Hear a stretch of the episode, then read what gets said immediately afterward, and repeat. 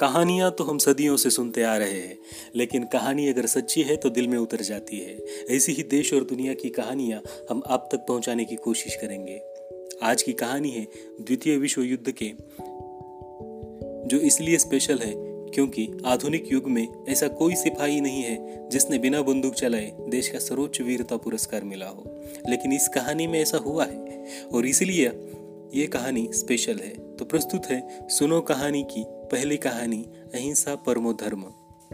कहानी है डेजवन डॉज की, जो द्वितीय विश्व युद्ध में अपने सैनिकों की सहायता के लिए अमेरिकन सेना में भर्ती हुए। ट्रेनिंग के दौरान जब गन चलाने की ट्रेनिंग शुरू हुई तो डेजमंड ने बंदूक को हाथ लगाने से, हाथ लगाने तक से मना कर दिया। उनका कहना था कि वो हिंसा पर विश्वास नहीं रखते और कभी हिंसा नहीं करेंगे। उनके इस रवैये को उनके अधिकारियों ने तोहिन समझे। लेकिन उनके साथियों ने उन्हें डरपोक समझा। बात कोर्ट मार्शल तक पहुँची। उन्हें सेना छोड़ने की अपील की गई ताकि कोर्ट मार्शल की नौबत ना आए। लेकिन डेजमंड डॉज अडिग रहे। उनका कहना था कि वो मेडिक के रूप में सेवा करेंगे। आखिरकार बंदूक न उठाने की बात को छोड़ उनकी अन्य कोई गलती नहीं थी। तो अमेरिका के सैन्य प्रशासन को उनके आगे झुकना पड़ा।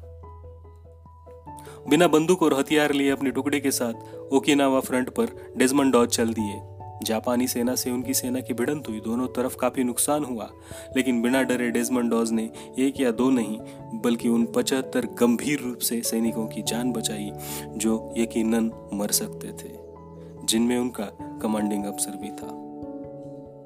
लाशों के ढेर में वो ज़िंदगी ढूंढते आगे बढ़ रहे थे, जो साथी ज़िंदा मिलता उसे रस्से के सहारे नीचे कैंप तक पहुँचा देते और भगवान से प्रार्थना करते कि, हे भगवान, मुझे एक और ज़िंदा इंसान दिला दो।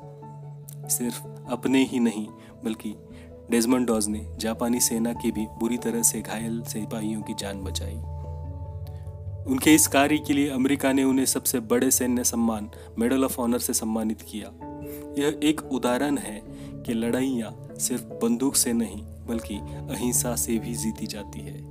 साल 2006 में सत्तासी की उम्र में डेजमंड ने अपनी अंतिम सांस ली, लेकिन उन्होंने जो महान और मानवतावादी मिसाल कायम की, उसका इतिहास में कोई तोड़ नहीं है। तो आपको ये कहानी कैसी लगी? हमें अवश्य बताएँ। कहानी अच्छी लगे तो आगे बढ़ाएँ। मिलते हैं अगली कहानी के साथ।